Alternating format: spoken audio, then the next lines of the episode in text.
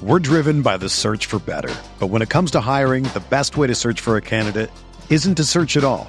Don't search match with Indeed. Indeed is your matching and hiring platform with over 350 million global monthly visitors, according to Indeed data, and a matching engine that helps you find quality candidates fast. Ditch the busy work. Use Indeed for scheduling, screening, and messaging so you can connect with candidates faster. Leveraging over 140 million qualifications and preferences every day, Indeed's matching engine is constantly learning from your preferences, so the more you use Indeed, the better it gets. Join more than 3.5 million businesses worldwide that use Indeed to hire great talent fast. And listeners of this show will get a $75 sponsored job credit to get your jobs more visibility at Indeed.com slash BlueWire. Just go to Indeed.com slash BlueWire right now and support our show by saying that you heard about Indeed on this podcast. That's Indeed.com slash BlueWire. Terms and conditions apply. Need to hire? You need Indeed.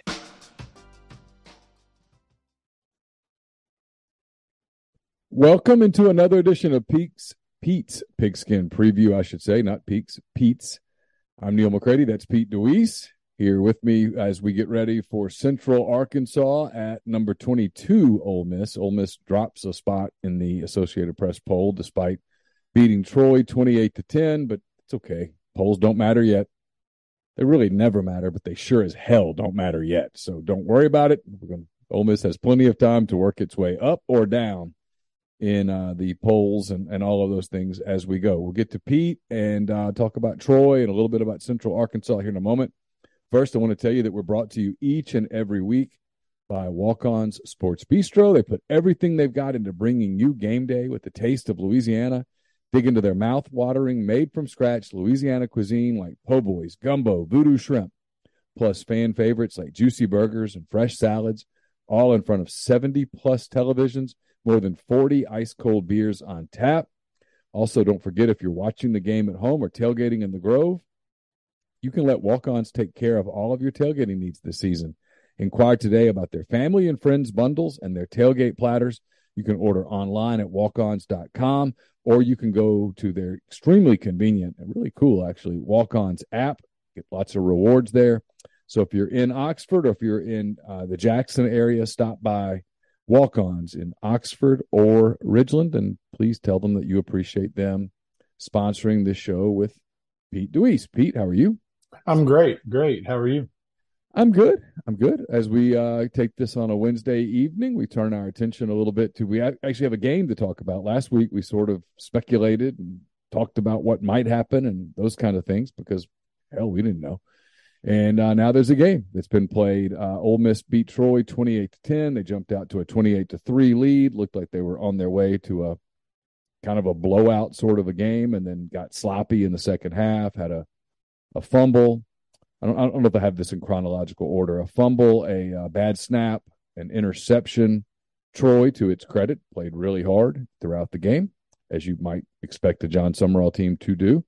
They scored a late touchdown and ate some clock late in the game, kept Ole Miss's offense off the field, and uh, finished with a 28 to 10 Ole Miss win.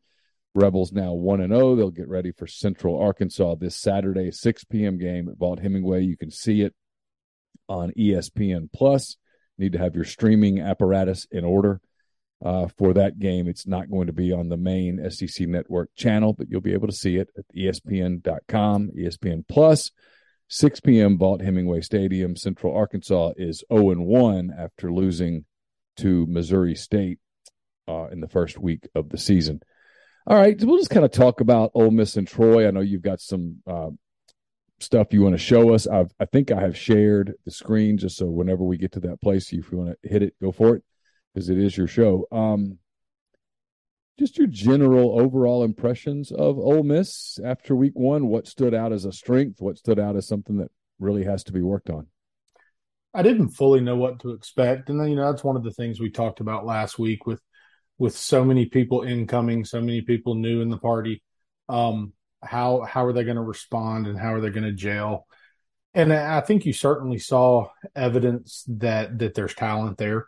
You saw evidence that they're starting to come together um, but clearly, and, and it's clear in Kiffin's press conferences, that they weren't happy with how they finished. And so scheduling is such a tricky and important thing, you know.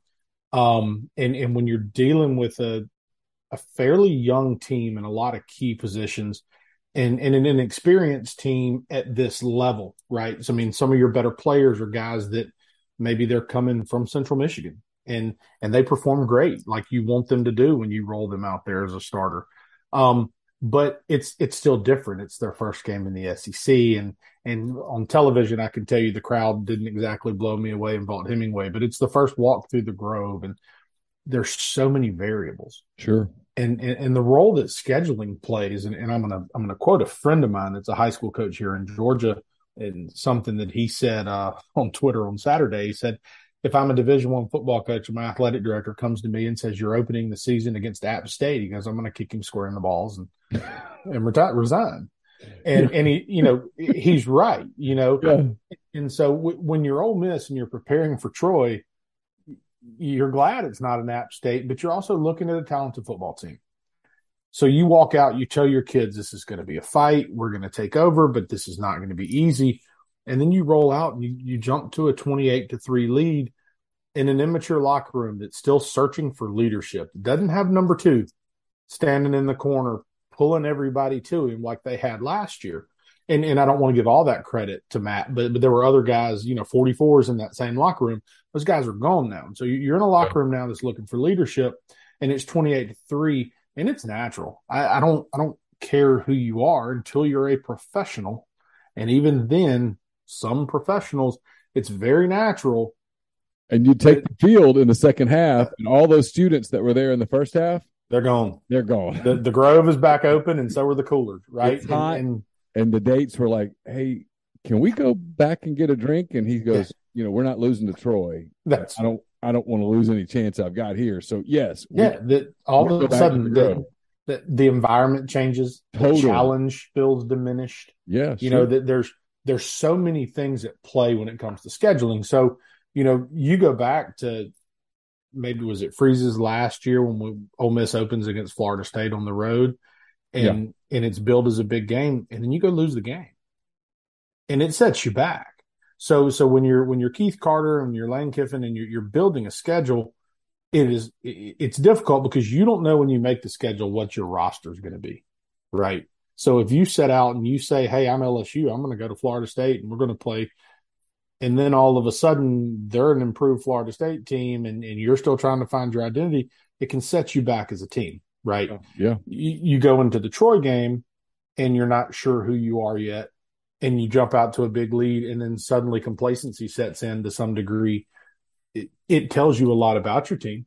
Now there's enough that you can teach off of and there's enough, you know, um, but it, but it, it shows you overall, I think, kind of the immaturity or the lack of experience ultimately um, that, that that Ole Miss has, and, and arguably the lack of leadership, and, and obviously not being in the locker room. That's a hard thing to identify, but but that's a very real thing. I think that's safe to say. Lane Kiffin's talked about it throughout the month of August and into September. I mean, he's he said it's getting better, but that it's a work in progress, and he's been frustrated with some people and he's talked about how the transfer portal giveth, and this transfer portal also also has some issues, and so you know you. I don't. I don't. I don't think it's unfair to speculate right now today on September the 7th as we tape this that this team doesn't have the leadership establishment that it had a year ago. No, and, and, and you know we talked last week and and I, I praised the the culture that Kiffin and his staff have have built in terms of making it an enticing place for people to come transfer and play. The next piece to that is when they get there, making sure that that the standard is set so that the leadership evolves, right? And and so I, I think some kids have the knack, right? And and so you know they inherited two, and and and two became that individual, and then Chance Campbell comes in from Maryland and probably was a leader at Maryland and got to Ole Miss and realized we need one on our side of the ball, so let's go. And I don't yeah. think he was the only one. I think I think you know Robinson and there were guys on that defensive side of the ball. Um, Jake Springer, James Jones have been over there forever. Uh, Deane Leonard kind of emerged as a leader in the right. secondary a little bit. And then you talk about last week. We talked about the growth and development of Sam Williams.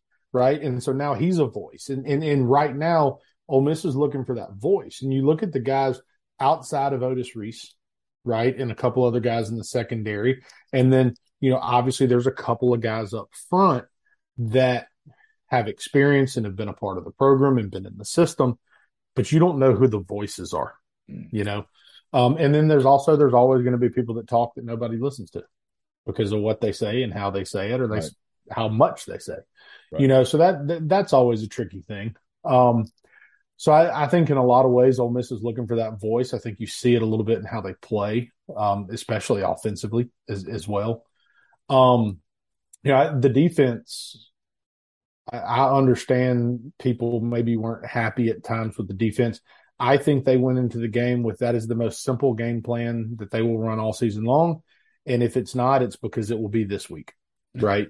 right. Um, they they did not pressure until they wanted to or felt like they had to. And it wasn't even had to because it was a crucial moment. It was like, hey, let's bow our neck a little bit. They literally said, we're going to play our base stuff. We're going to let our kids play fast. We don't know 100% what Troy's going to give us. It's a, it's a new coaching staff there. We're having to prepare for that. So let's go play ball. And, and, you know, I was looking at it earlier. I mean, in the first half, they gave up 106 yards of total offense, if my math is right. Um, you're, you're, talking about the first six drives that Troy had were five points and or five punts and a field goal. Yeah, you you can't start a game much better on defense. And I, I don't I don't care who you're playing. I mean, in those first six drives, there was the um I think the field goal drive was an 11 play, 47 yard drive. They were given the ball on a short field. Statistically, you give an offense a short field, the odds of them scoring it, it jumps dramatic, you know, dramatically. So it, took them 11 plays to gain 47 yards and convert a, a, field goal.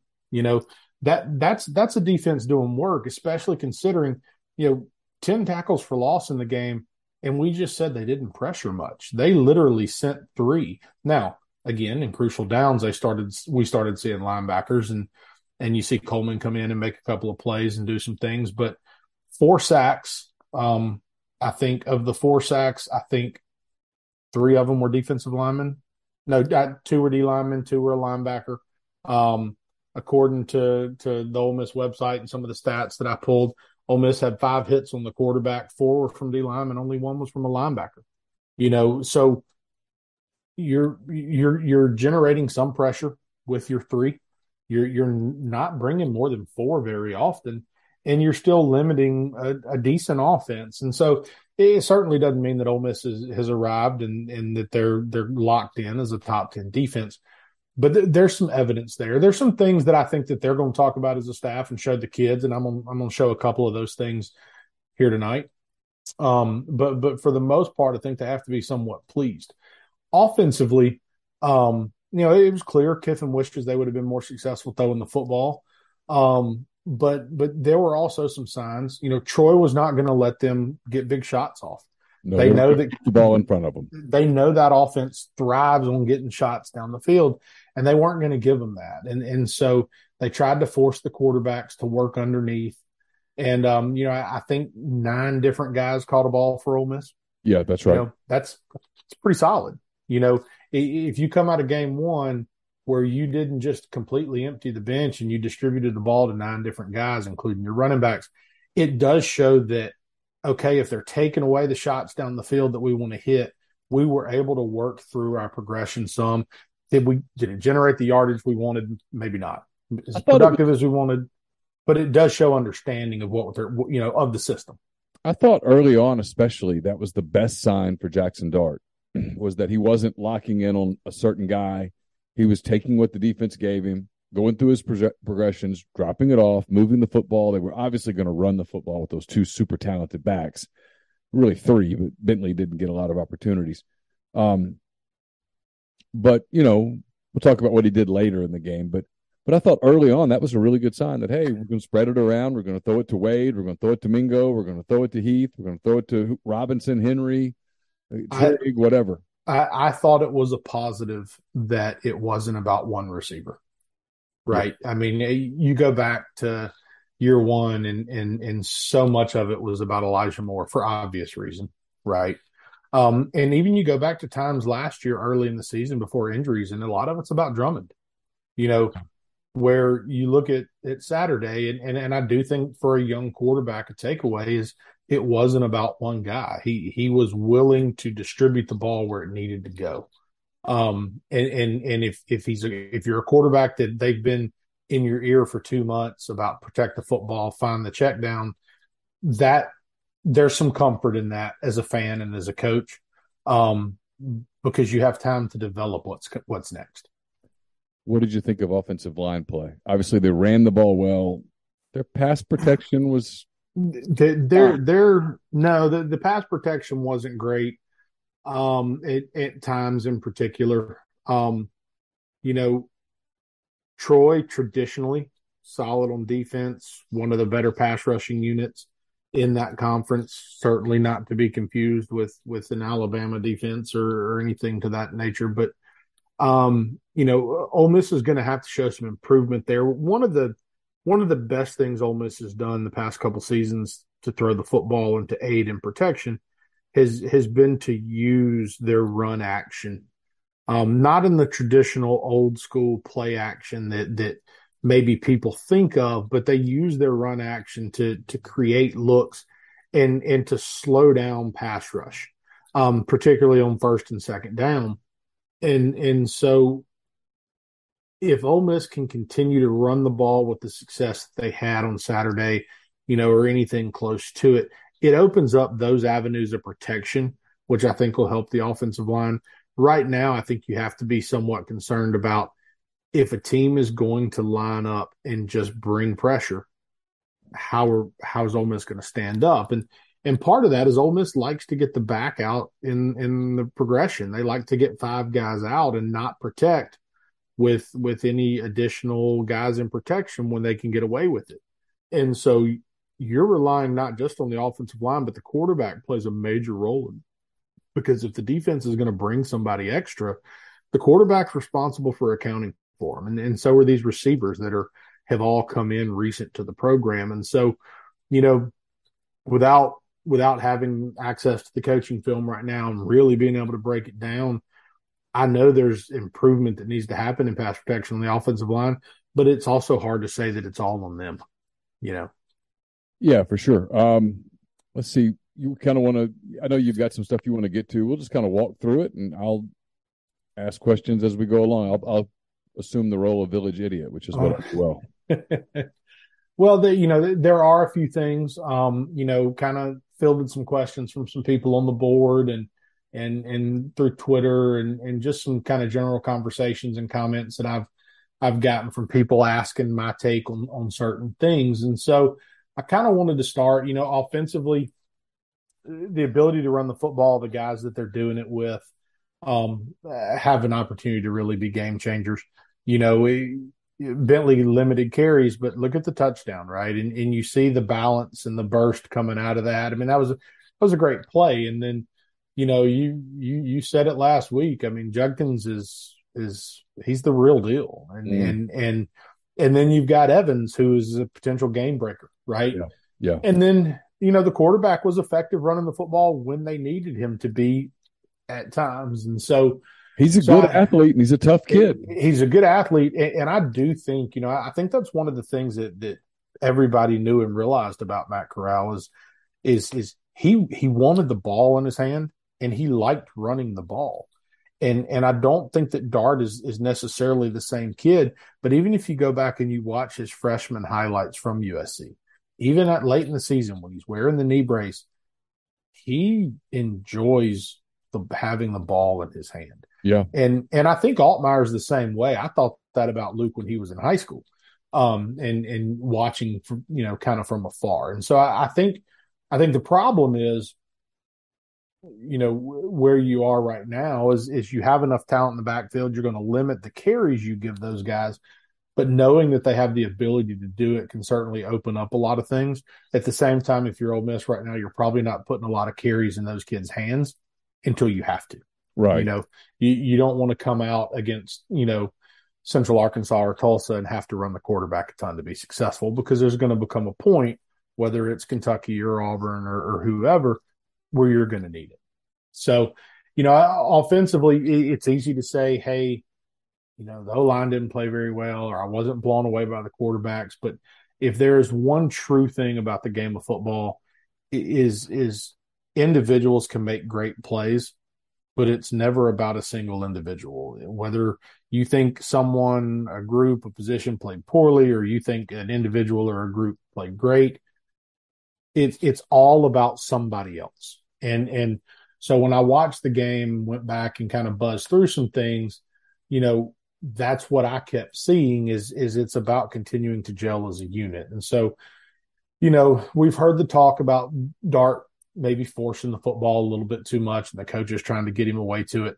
So I wanted to kind of dive in and on the anatomy of that play, right? Look at that interception, look at what happened. And and you and I talked a little bit before we started and you know said that you know it looks like a two high shell. You get a safety here that's low because so Ole Miss has provided them with the tight end so here's Trigg, hand in the ground tight end, and then they've put a slot receiver at wing. So you've created extra gaps now.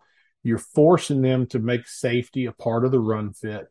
And then you get this other safety who's outside the hash, is playing deep, and it, it presents itself like some type of a, a cover four look. Okay? Yeah, that's why I thought it was maybe too too deep. Right. So it, it, and that that's understandable. You know, as the play develops, right? And I wish the television copy I had gave me a better angle. As the play develops right here from this look, what you expect is is one of two things. Okay. If it's cover four, you see both these corners have inside leverage. So they're lined up inside the receiver.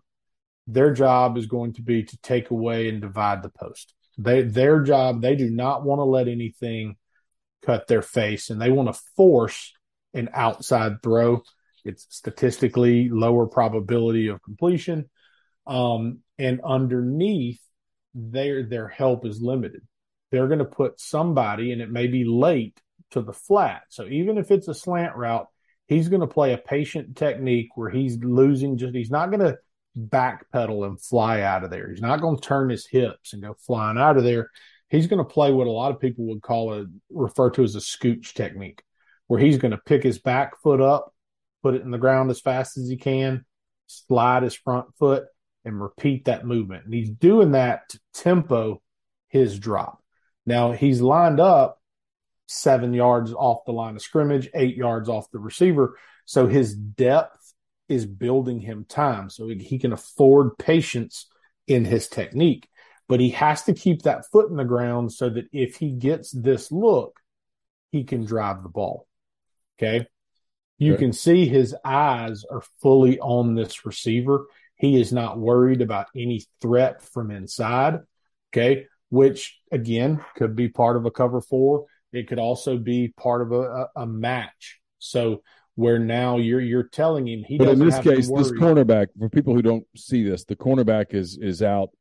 He's on the 15 yard yeah, line, and and the Ole Miss receiver, who I think is I think this is Malik Heath. It, it is Malik Heath, I believe. He's so, uh, he's three yards or two yards behind the line of scrimmage at the uh, Troy 24, and the receiver is locked in. I mean, the cornerback is locked in on Heath, and his one assignment here is to not let Heath get inside the hash. Correct.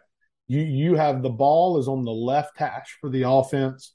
Malik Heath is lined up all the way to the right. He's out on the top of the numbers. The corner, like we just said, is is several yards off. He has inside leverage and he is going to deny any inside route and he's going to try to stay over the top of anything deep. Okay. He wants to be able to break and rally up on anything underneath. Ole Miss to that same side of the field with so you've got Malik Heath out wide. You have a slot who is attached to the tight end. He's standing right next to the tight end like a wing. And then you have a tight end Trigg with his hand in the ground like a traditional tight end position. So, other than that corner, Troy has rotated this safety down so he can be part of the run fit. If they want to hand this ball to the tailback, they have to have gap responsibility. So, the outside linebacker has to fit outside the tight end between the tight end and the wing, and the safety has to be there to spoke to the ball outside of that wing. Okay. Gotcha. Yep. He also has to have coverage responsibility. If he gets any vertical threat from the tight end or the wing, he has to be able to carry that route. That's why he's still playing seven yards off the line of scrimmage. What he's expecting is that if either of those players go to the flat, he's probably going to get help from the linebacker. One thing you can notice when you look at this, and if you have access to the visual, is both linebackers have cheated towards the tight end because they need one of those guys to now be responsible in coverage on that side. Yeah, one linebacker is almost he's basically completely lined up over the Ole Miss right tackle, and then the the other linebacker, I guess the weak side linebacker, is lined up directly directly over the ball center, about four yards deep.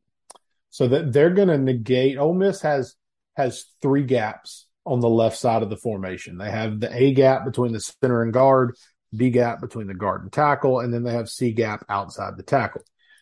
Troy is negating those gaps. They have they have a, a nose that's right over the center.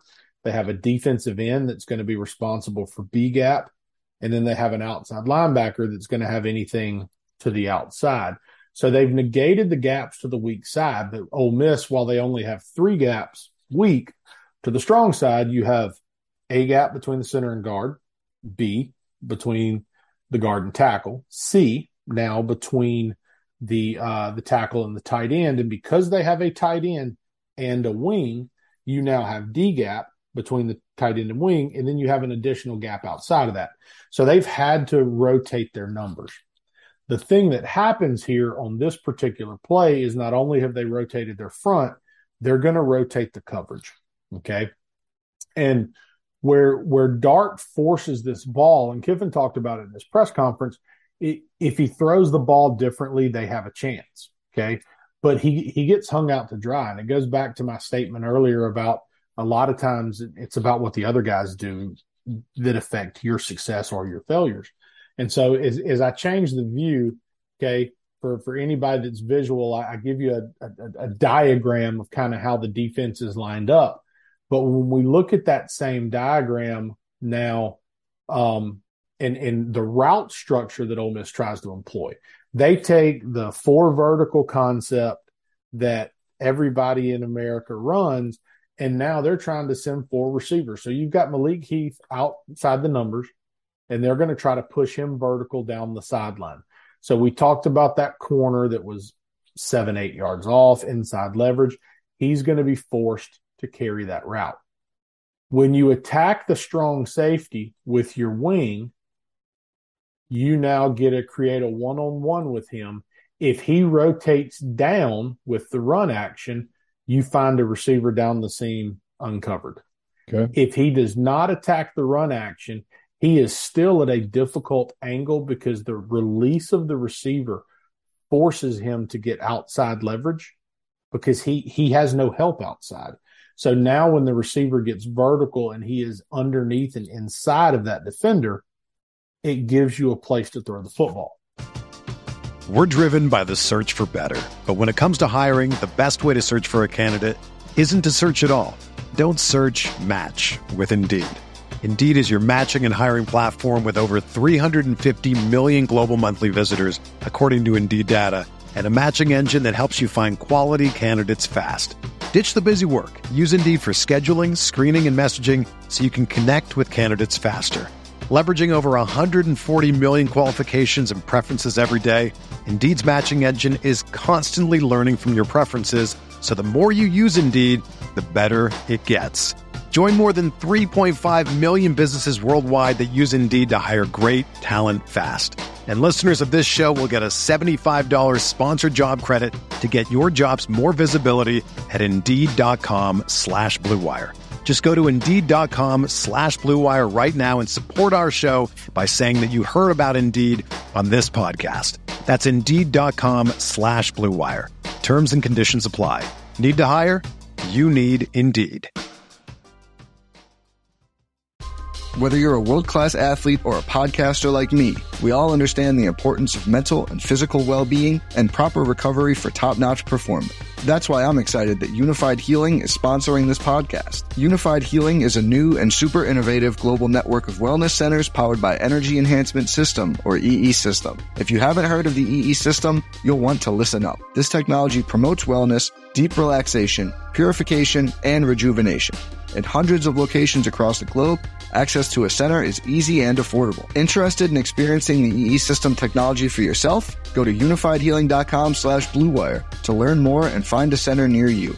That's U-N-I-F-Y-D healing.com slash bluewire. No material or testimonials on the Unifyd Healing website are intended to be viewed as medical advice or a substitute for professional medical advice, diagnosis, or treatment. Always seek the advice of your physician or other qualified healthcare provider with any questions you may have regarding a medical condition or treatment and before undertaking a new healthcare regimen, including EE system.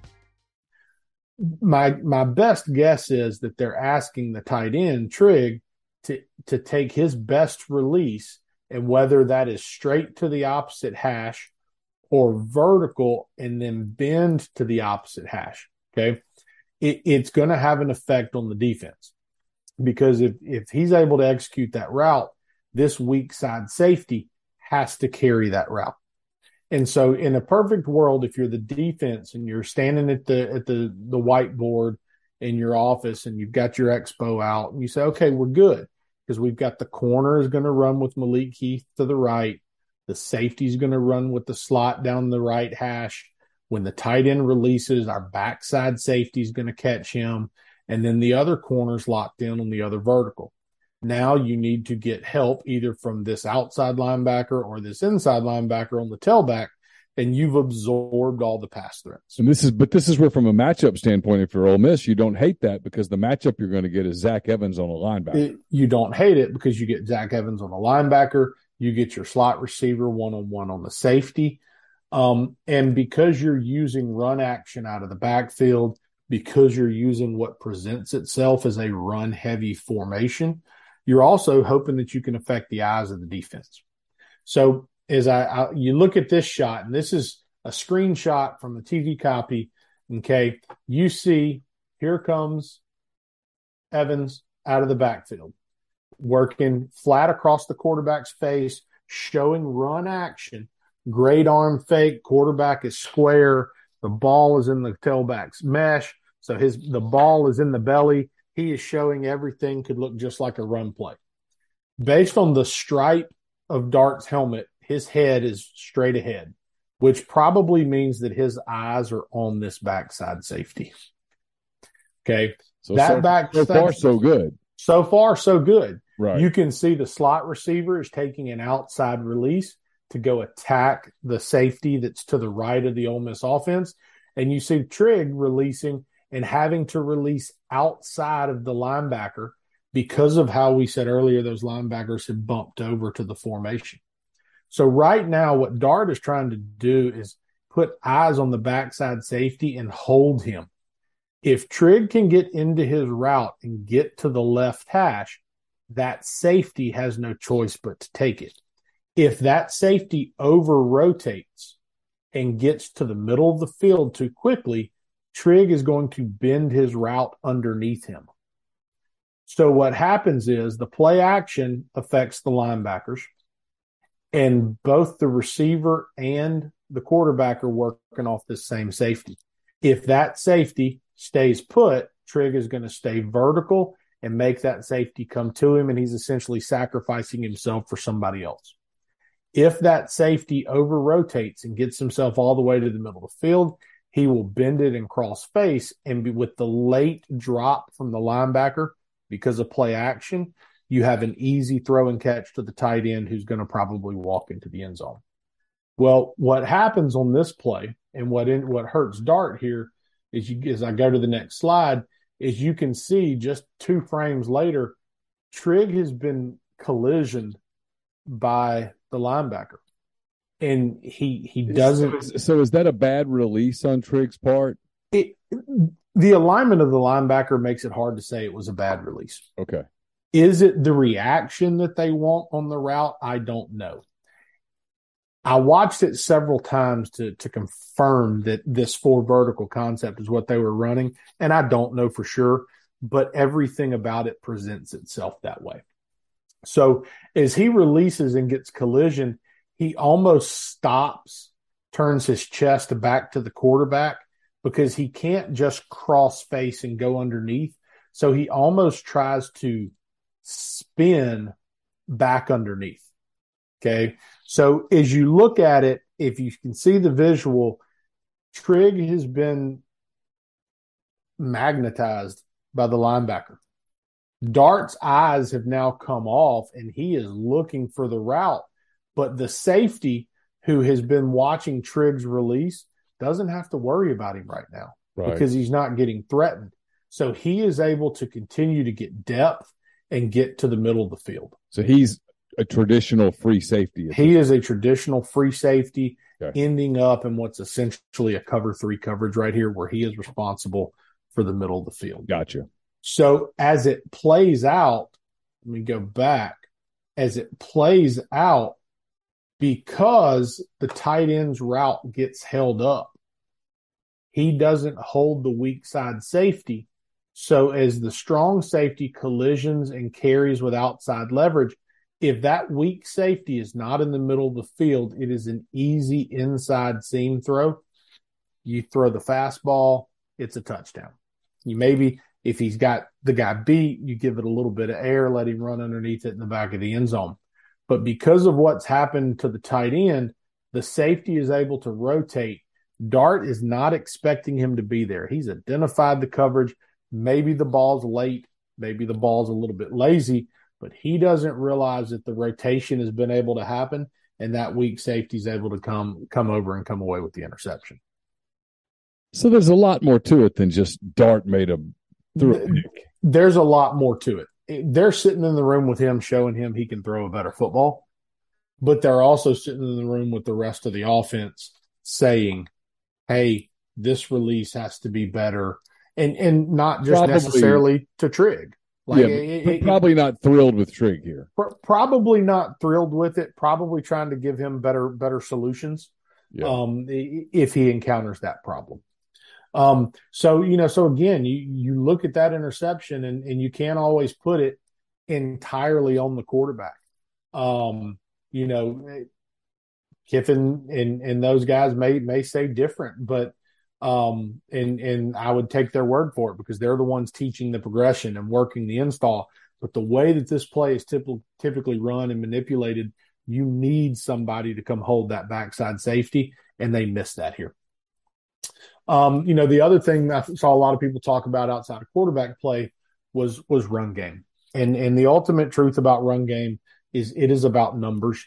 It always is. It always will be. It doesn't matter how good you are. There becomes a point where if you are outnumbered, the defense has they've got you.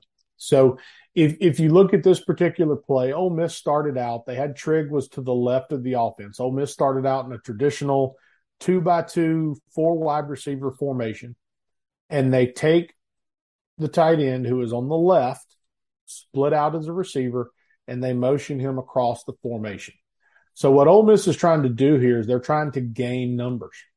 They're now going to work a screen into the boundary. They're going to take, they already have two receivers to the right side of the formation. The outside receiver is going to take two steps and stop, and he's the receiver they have the opportunity to throw the screen to. The inside receiver is going to sort it out, and he's going to be responsible for the second defender, whoever that is. And as Trigg comes in motion, he's going to be responsible for the first defender. So he's going to go cover up the screen player, and he's going to occupy the number one defender. And the, the slot receiver that's already on the right side is going to occupy the number two defender so that the outside receiver can be your screen player. Okay. When you do that, typically the quarterback there, there's a couple ways of teaching it. One, it can be 100% pre snap. Does the math work in my favor where I have two blockers with two defenders or less? If it does, I'm throwing the football. There's nothing to think about. If the math is not in my favor, three defenders. And you typically would not count this safety unless he rolls down with the motion. Part of the reason, and a lot of people will look at this and they'll say, well, why would you do that to the short side of the field? Why do you do it to the boundary? Most defenses are not going to spin and rotate a safety into the boundary because when they do, if they take a safety and spin him down to the short side of the field, they leave way too much grass for other defenders to cover.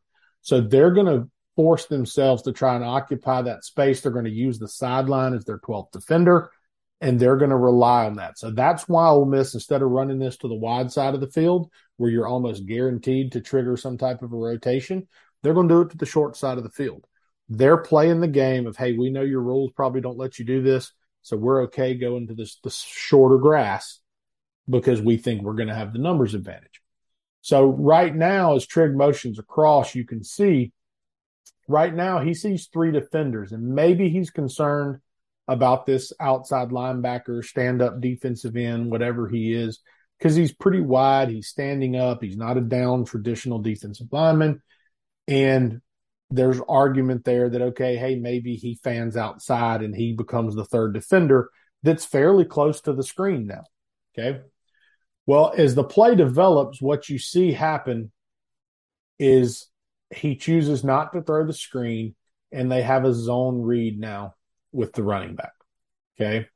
As the offensive line goes in zones to their left, right now, the defense has a C gap defender outside of the tackle on their left side. They have a B gap defender between the guard and tackle. And then they have a nose that's almost dead over the ball, probably cheated slightly to the weak side. There's one linebacker stacked between the nose and the defensive tackle. And then there's that stand up defensive end to the right. What Ole Miss can account for in the run game, going back to the numbers conversation, is they cannot account for this outside linebacker that is to the left of the formation outside of the box. Gotcha. There's no way so you you look at it and you say, okay, if I draw a line in the what the tackle box, right? If I'm watching Sunday football and John Madden's talking about the tackle box, he, you know, that defender is outside of that box area. So they're not asking the offensive line to account for him. As the play develops, what happens is the defensive end stays outside, the D tackle goes into A gap, and this outside defender folds in and becomes the B gap player. So there's no way for Ole Miss to account for him in this zone run scheme. They're relying on the ball, either the quarterback making them right with the read or the ball being able to cut back away from the extra fit defender. Okay. What happens is when Dart decides he does not like, and this may even be Altmyer in the game, when the quarterback decides here that he does not like the screen, he's now forced to read the defensive end. Well, when that defensive end slow plays and forces him to hand the ball off, now where Ole Miss is thinking we're good, we have five guys to block four guys because this fifth defender is unaccounted for, even though numbers wise it should make sense, he's not in the fit. So that, he's not in their count. So he becomes an extra defender. So they're just outnumbered. And when this defensive end has the ability to force the handoff and there's this extra fit that cuts the ball back, that end is now able to fold back. So now you're talking about six defenders with only five blockers. Um, and, and so, you know, this is one where, again, in the run game, you're trying to play the numbers game. And Troy, because of the motion, was able to add an extra defender to the run game. And it's easy on a Saturday to sit there and go, well, how did we take a two yard loss on a run play, an inside run against Troy? We should be able to run it down Troy's throat. Well, math. That it's math. It, it's literally they can block those down linemen as well as anybody in the country. And it really doesn't matter if that kid that they can't account for fits it correctly, and he does. Now, so what changes when Ole Miss hits a big run? Exact same formation, two by two, four wide receivers. Nobody's going in motion this time. Okay. Now the math has changed because these receivers are lined up wider, the ball's more in the middle of the field. It's not truly on a hash anymore. Those extra outside defenders are now forced into a different technique. They can no longer be fold in players. And part of it is the coverage that they're choosing to play. They're playing a cover three defense here. So this guy is being asked to force any outside run to his side. So the outside linebackers they're going to force any outside run, try to turn it back in. But if they get a pass read, they have to work curl to flat. They've got a safety in the middle of the field, and the corners are going to bail and they're going to play their third. Okay. If you look at it and you do the math, you've got the four down linemen, one linebacker in the box. That's five, six, seven with the two outside overhangs, eight, nine, ten. There's another safety you can't see that's deep so they're probably going to spin this guy down to replace a linebacker and become an extra curl defender. Okay. So what ends up happening here for Ole Miss, they've now found a way to create the numbers that they want. They can take the same run scheme that they just ran, and because they've eliminated extra defenders by formation, this turns into a 20 something yard gain for the tailback. They're going to work their zone and they work their wide or mid zone where they're going to try to press this outside angle and stress the defense so that they can now get to him and they're going to let the quarterback be responsible for him. Because now it's and five on five. Now it's five on five. It's even five on four at this point. And with the back taking a wider path, he's now able, he, he has multiple yeah. lanes of departure. In either one, there's holes defensively. Now, when you talk about the RPO game, that's such a prevalent part of football now and the role that it plays, they put every receiver on a hitch on both sides of the formation. So now everybody's got a hitch. So these outside defenders now have to be responsible for the throw game. And now you have limited the number of run defenders that are available for the defense one of the biggest things about this play is not the design. It's not, and this is where we can talk about Trigg, but Trigg played a major role in this being an explosive play. When Evans takes the ball and makes his cut and it gets to the right side where Trigg is lined up as the slot receiver, he runs the same hitch route every other receiver runs. As soon as he recognizes the ball was not thrown, it's been handed off, he turns and is able to get a piece of that that overhang defender that allows Evans to get back outside where eventually the safety tracks him down downfield. So, you know, that piece of the RPO game is very important where you have to have receivers understand the ball's not thrown, it's been handed. I need to go play a part in the run game now. Um, that was good awareness and good effort by Trigg there. Um, so, you know, while the kid might have aided in the interception by Dart, he played a big role in this this big game by Evans.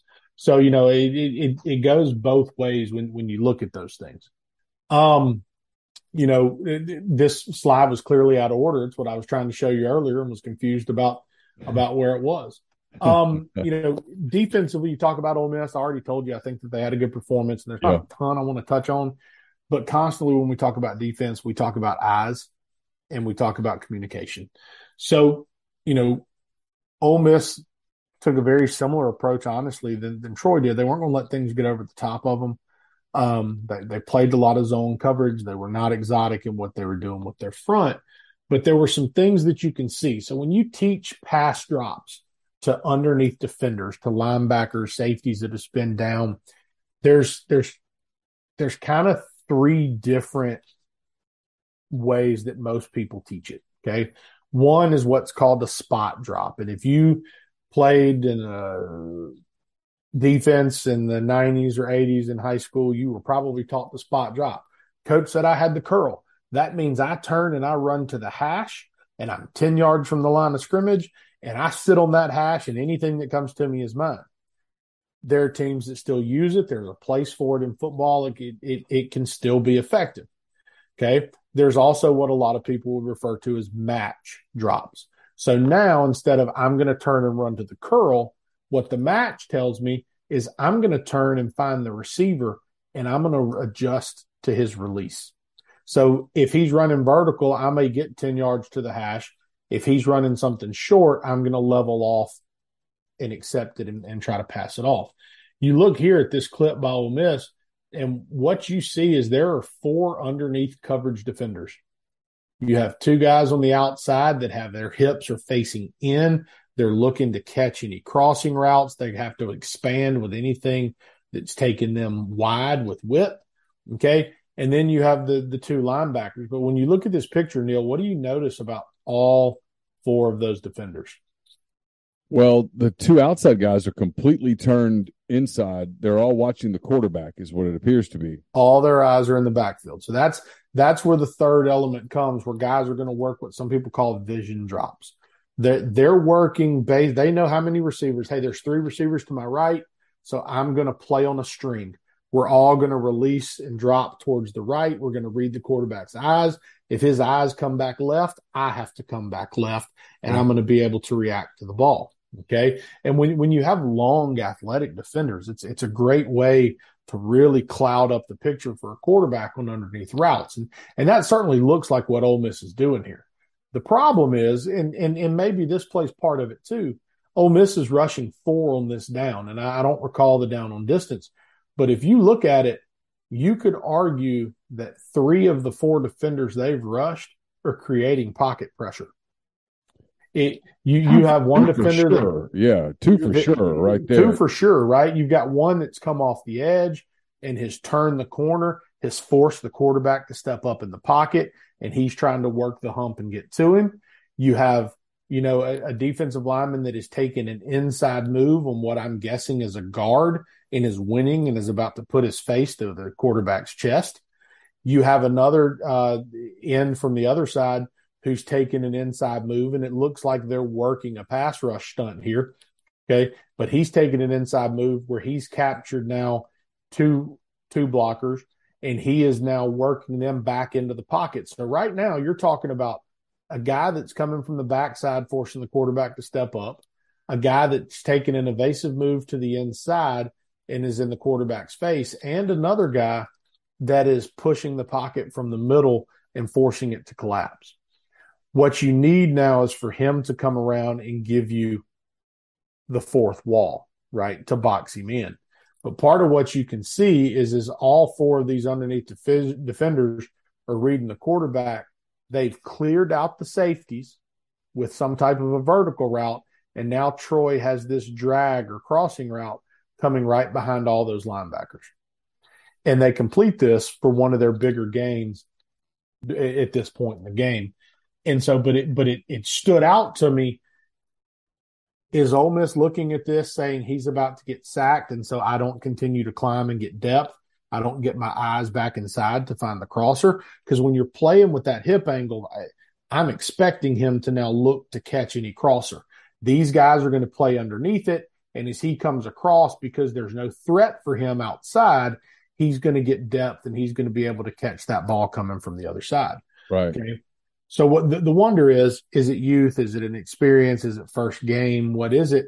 Is it, oh, he's about to get hit. I'm lackadaisical maybe in my coverage responsibility. Is it bad eyes where I'm locked in here, but the reality is because I haven't been threatened, I should be getting depth and looking to catch a crosser. Those are the things that they're probably trying to clean up from a coverage standpoint in the meeting room. Okay. The other one, and this goes to, to Troy's only touchdown, and this is right before the ball snap.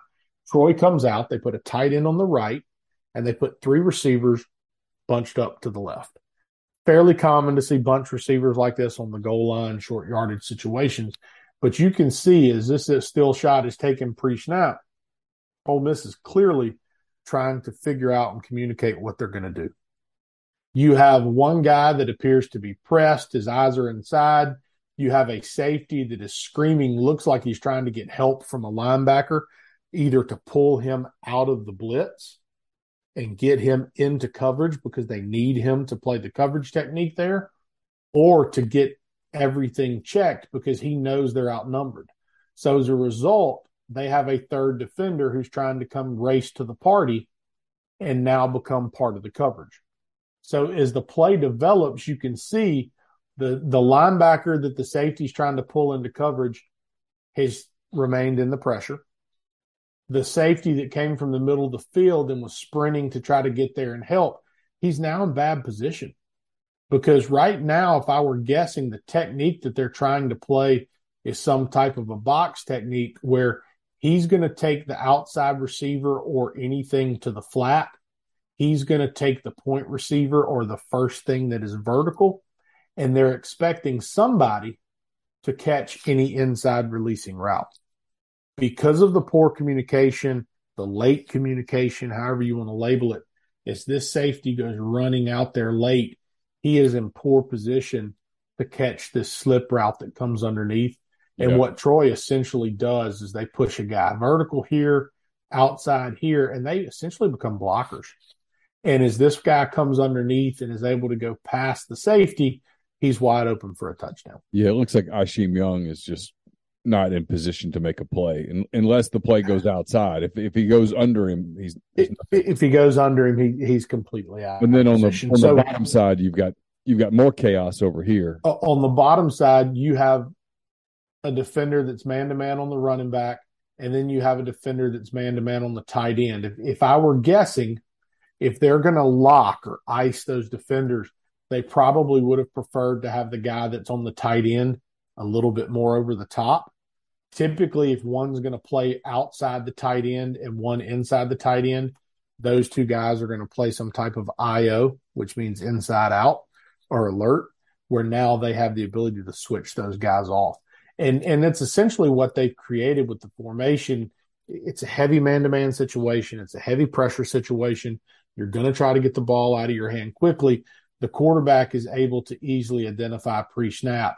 They've got two for my two to the right, but they're in chaos to the left. And all he does is buy himself just enough time to get the ball out. And he takes a shot, the helmet rolls, the whole thing. Um, but because of the chaos in the secondary, it, it doesn't matter. So hopefully Ole Miss can kind of get some of those things cleaned up. Um, you know, next week when they're they're playing um, field from hell, it's uh, it's awful. it's it, it I'm not going to say it's the worst in college football because Eastern Washington I, I think is is pretty bad. For the people who can't see it, this is Central Arkansas's field. They're in Conway, Arkansas, and they've got the big purple bear right at midfield. The they have alternating purple and I guess some sort of a tan. The thing is, I think it's gray, but it does not look gray on television, and it, it does not look gray under the lights. It, it, it looks it's the most beautiful. Even if it's the most beautiful shade of gray, what in the hell are you thinking? It's it's um. I don't mind the bear. The big purple bear is kind of nice, but the rest of it is a disaster. You were thinking be unique, and they certainly accomplished that. so do that. It is a very good purple bear. It, it is. It, listen, if if you're into purple bears, I mean, you know, it's, it's, it's the best purple bear I've if, ever seen. If if if somebody can find rebel and, and dye the hair, I mean, it's it's the same look, right? Yeah, so yeah. a little um, more ferocious. but uh, you know, so I, am curious with Central Arkansas. They're going to play almost different defensively than Troy did. Um, they're not as talented as Troy was. Uh, offensively, they actually do some things that are similar to what Ole Miss wants to do, but they jump back and forth between being similar to Ole Miss to being a little bit more like what we saw out of Troy, playing with an extra tight end or two and doing some different things. So I'm curious to see offensively how that plays out. I would expect another very simple game plan from the Ole Miss defense. Um, as far as UCA's defense, they're they're a they're a three four defense that that they will take some risk on the back end. And if, if you can see the picture I'm showing now, you will see that they are essentially playing man to man defense right now to the wide side of the field. And both defensive backs are playing 10 yards from the line of scrimmage.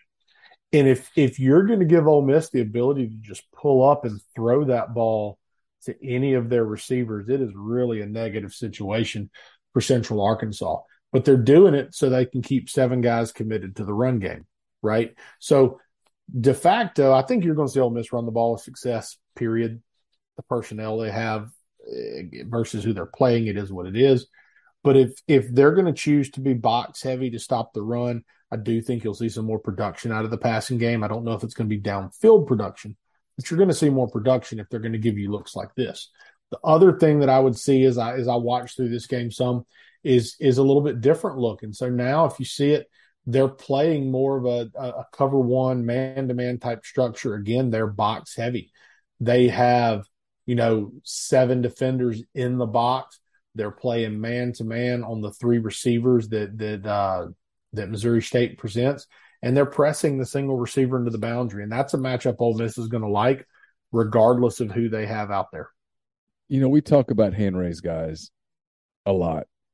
Somewhere in the meeting in Conway, when they were designing this field, somebody had to raise his or her hand to go, no. Well, this is a bad idea. Somebody, somebody might have, um, and and somebody else said, "What? Nobody else has it. We're going to be able to recruit the best ASUN athletes to Conway. It's a beautiful town. It's where my sister got her grad school degree. You know, so I, I, uh, I like sure Conway. I like Conway. When we go visit the girls, we stop in Conway all the time. We found multiple places in Conway that we enjoy. This is not slamming Conway, Arkansas well, at all. It's it's I actually have grown to like Conway, but this, I'm disappointed you haven't gone and taken a family picture on the field. this is a bad idea. That's all I'm saying. well, for their sake, I wonder if there's a hand raised guy in the staff room that's going to say, "Should we really press Malik Heath and Jonathan Mingo?" Um, should we really play our corners and safeties ten yards off with very little underneath help? You know, you know, Pete. What's happening in that room is okay. They're paying us what? Yes, right, that's going to fund what? Okay, yes. cool. Let's just that, that, that is that is a very real conversation that's taking place in that meeting room, and and so so in all know, seriousness, let me ask you this: what what do you as a coaching staff at Ole Miss? You're winning the game. You know that. That period. I, I have so much appreciation for Lane Kiffin calling this an exhibition game. I do. He's an NFL guy, comes from an NFL background. He coached in the NFL. His dad coached in the NFL for like forever. So I, I appreciate that. At the same time, he knows, hey, we're three weeks away from Will Levis. Will Levis is going to be a different kind of a test. Kentucky defensively is going to be a different kind of look. I mean, I'm not take. We'll talk about Georgia Tech next week, but I don't think Georgia Tech can beat Ole Miss. I don't think Tulsa can beat Ole Miss. Uh, once you get into October, and let me make sure I'm clear here, then I communicate this correctly. I think Ole Miss can beat a lot of. Frankly, I think Ole Miss can beat every team on its schedule not named Alabama. But there are other teams like Kentucky, Auburn, Texas A&M, LSU, Ole Miss, Miss, I mean Arkansas, Mississippi State that that can beat Ole Miss if everything falls their their way. So you you've got some time where you're trying to get ready for games. What do you try to get out of a game like this one against Central Arkansas to help you get ready for those games down the road? There, there's some coaches' discretion there, and and and knowing your locker room and and knowing knowing your kids and what you need. There's a balance to. Here's what we know we need to work on. Let's go get better at it. Hey, here's what we know we don't want to put on film yet so let's protect it. And knowing at what point does the risk outweigh the reward, right? If we know we're going to do this and we know we need to do it to be successful, and right now we don't have a whole lot of faith in our kid to do it, let's go give him a bunch of live reps against a team where he can experience success. How much does that set us back in October when it is on film and, and it is part of our tendencies now? And and so that that's the conversation and that's that's the ultimate decision that that Kiffin and his staff have to make is is okay. Defensively, we're going to be able to play our base stuff, and we're going to be fine for at least one more week, and maybe next week Tulsa presents some different challenges, and we start working some more things. Um, but the reality is, on the defensive side of the ball, they may spend sixty percent of their week working calls that they are very unlikely to call in the game, and they're not working it for Central Arkansas; they're working it for down the road. Yeah. And that's not to say offensively they won't be doing the same thing. But the question is if you're not satisfied with the downfield passing game, how much are you sitting there going, okay, guys, let's pull the curtain back. Let's see how the kid reacts. And and that goes not just for Altmyer, not just for Dart, but, but for the receiving corps and the offensive line. And so um, that that's the question that the coaching staff has to have. They have to have an answer for. It's really interesting stuff because these games are for a coaching staff are are weird because you you know you're winning. Like you said, there's stuff you don't want to put on film, and yet you want to get work in because you and and look, I'm taking Lane at his word when he's starting Altmyer on Saturday. He's wanting to still make a decision at quarterback, so he wants to look at these two guys. I personally think he's made the decision, and this is sort of validation and and rewarding Altmyer for putting up a hell of a fight. I could be completely wrong. It's just my opinion. But starting next week with Georgia Tech, it starts to starts to get real. Georgia Tech played Clemson well for a little while, and um, you got to go to Atlanta and play them, and it's a different a different challenge. And then Tulsa's a, a solid program, and you'll have to you have to put a performance on the field to beat them. And then after that, like we talked about, other than Vanderbilt, and nothing against Clark Lea, I just don't think they're ready to. We'll see Saturday, but I, I don't think they're there yet. Yeah. The other seven games, there's games in that group that I think Ole Miss can win, should win, maybe probably will win, but there's no gimmies, so you've got a little bit of time to get get it straight. I think Lane knows that if Ole Miss can continue to develop and grow at the offensive line spot, their skill is good enough, and they're going to be able to game plan people enough to create some things. That's that's what he does. Um, but it's going to come down to, to how well does the offensive line play, and defensively, can they continue to get off the field and, and generate plays? You know, generate turnovers. Your eyes are on the offensive line. I yeah, and, and that's not to say that I think that they were a disappointment or a letdown necessarily on Saturday. I, I just think that ultimately we we know that there's talent in the backfield. Um and and if you're talking about a young quarterback that you've got to develop, it, it's it, what does his offensive line give him? You know, yeah. Um, and, and so I I think not not as much as an indictment on the offensive line and, and how they've played, as much as it is just the reality that that a young, inexperienced quarterback or limited experience quarterback needs great offensive line play to be great. And in this league, that's it's imperative. It's Ole Miss versus Central Arkansas, 6 p.m. on Saturday. We'll have post game coverage at uh, MPW Digital. Chase Parham will uh, start a stream pretty quickly right after the game. I'll join. So will Jeffrey Wright. So will Brian Rippey. He'll take some calls. Uh, Ole Miss and Central Arkansas. Next week, we'll be back uh, with Pete's Pigskin preview. We'll preview Georgia Tech. Ole Miss heading to Atlanta to play uh, the Yellow Jackets. That's a 2.30 game Central Time in Atlanta on ABC. Don't forget, this show is brought to you each and every week by Walk On Sports Bistreaux. They put everything they've got into bringing you game day with a taste of Louisiana. You also can uh, take care of their tail of your tailgating needs with uh, their family and friends bundles, their tailgate platters. Order online at walkons.com or on their super convenient Walk-Ons app. And if you're in the Jackson area, stop in Ridgeland. And if you're in Oxford this weekend, make Walk-Ons a part of your weekend as you enjoy Ole Miss and Central Arkansas. Pete, thanks for the time. Thank you. We'll be back next week with another edition of Pete's Pigskin Preview. Until then, for Pete Deweese, I'm Neil McCready. Take care. Everyone is talking about magnesium. It's all you hear about. But why? What do we know about magnesium? Well, magnesium is the number one mineral that 75% of Americans are deficient in. If you are a woman over 35, magnesium will help you rediscover balance, energy, and vitality. Magnesium supports more than 300 enzymatic reactions in your body, including those involved in hormonal balance. From functional medicine doctors to mental well being and female hormone experts, we all know that magnesium is the one mineral to improve all aspects of well being and health. But which one?